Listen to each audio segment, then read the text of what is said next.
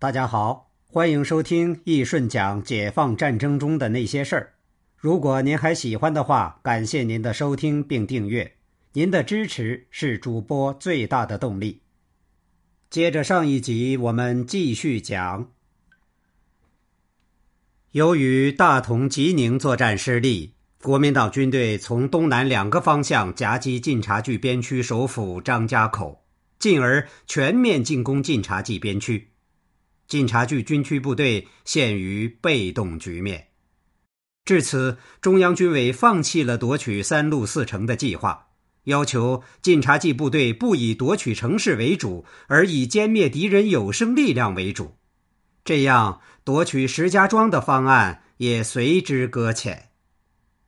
从一九四六年十月，晋察冀党政机关撤离张家口。到一九四七年三月，晋察冀军区主力由察南转至平汉路，激战于保定南北。虽然取得了一定的胜利，但未能从根本上改变战局。毛泽东一方面要求晋察冀部队大踏步进退，不拘一城一地之得失，完全主动作战，先打弱敌，后打强敌，调动敌人，各个击破。另一方面，对平汉线上取得的战绩给予鼓励和表扬。一九四七年一月下旬，继义满战役之后，晋察冀部队又发起了保南战役，歼敌八千多人，连续攻克望都、新乐、定县三座县城，切断了保定与石家庄敌军的联系。对此，毛泽东认为已在平汉线取得主动，感到甚慰。扫清石家庄外围据点的作战是从1947年正太战役开始的。3月31日，聂荣臻向中央军委报告：“我即举行正太战役，目的在歼灭正太县及石门外围之敌。战役拟分两期完成，第一期着重于东段，第二期以主力向西，大举破击。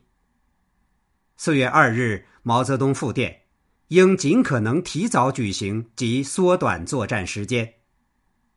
从九日开始，晋察冀部队经过三个昼夜的战斗，攻克了正定、栾城两县及石家庄外围据点九十多处，歼敌一万余人，完成了第一阶段的任务。消息传到陕北，毛泽东十分高兴，致电祝贺。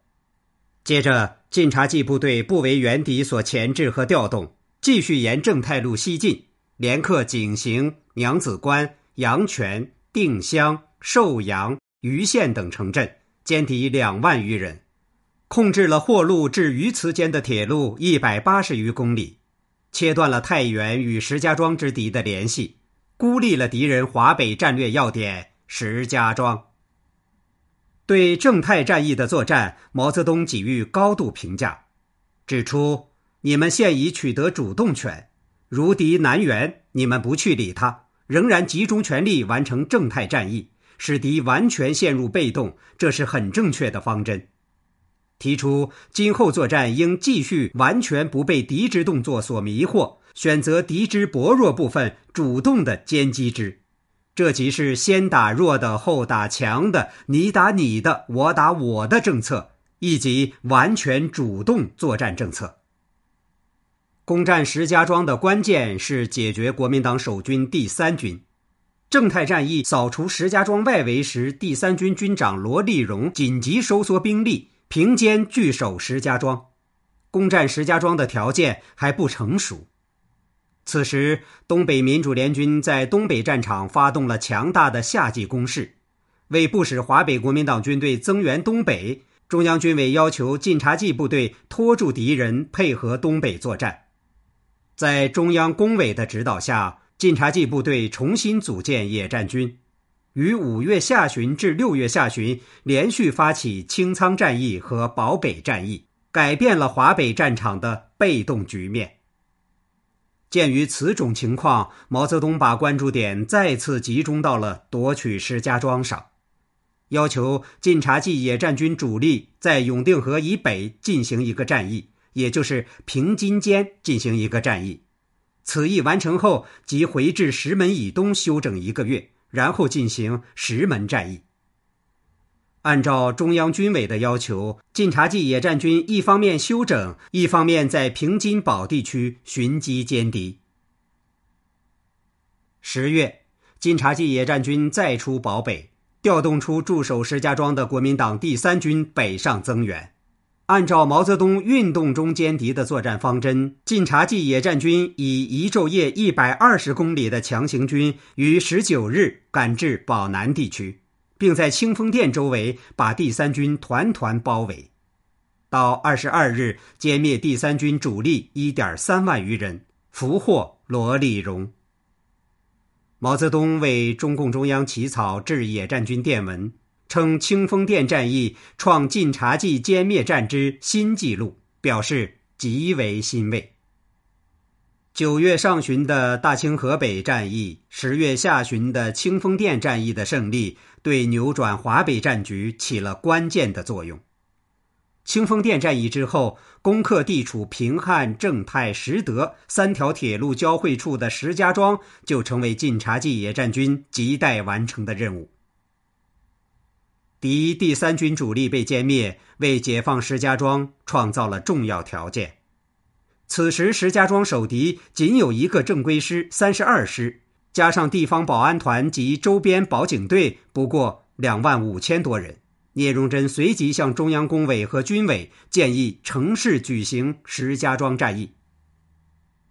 十月二十二日，朱德收到晋察冀军区司令员聂荣臻的电报。提出乘清风店战役胜利之机夺取石家庄的建议。十月二十三日，朱德、刘少奇联名致电中央军委，建议批准聂荣臻同志夺取石家庄的意见。我们意见亦以打石门为有利。石门无城墙，守兵仅三团，周围四十里长的战线，其主官被俘，内部动摇，情况亦易了解。乘胜进攻有可能打开，亦可能引起平保敌人南援，在保时间寻求大规模的运动战的机会。你们意见如何？望速复。同日，中共中央军委复电同意乘胜夺取石家庄的建议。当日，毛泽东亲拟电文予以批准。毛泽东的批复指示下达后，石家庄变成了一颗成熟的果子，就等我军去采摘了。与此同时，朱德又起草了致电聂荣臻、刘兰涛等人的电报，指示我们同意乘胜打石门，在石堡间可能寻求大规模的运动战，对我有利，请你们预委准备各种补充，待军委批准后，用全力来进行此战役。好，这一集我们就先讲到这儿。主播同时在讲毛泽东诗词。毛泽东诗词是中国诗林中矗立的一株参天大树，从思想到艺术都充溢着一种恢宏博大、奇字纵肆的激情与张力，成为诗坛上一曲品格与个性强烈、画面与色彩斑斓的绝唱。它反映着中国革命的光辉历程。体现着毛泽东的伟大思想和崇高的人格魅力。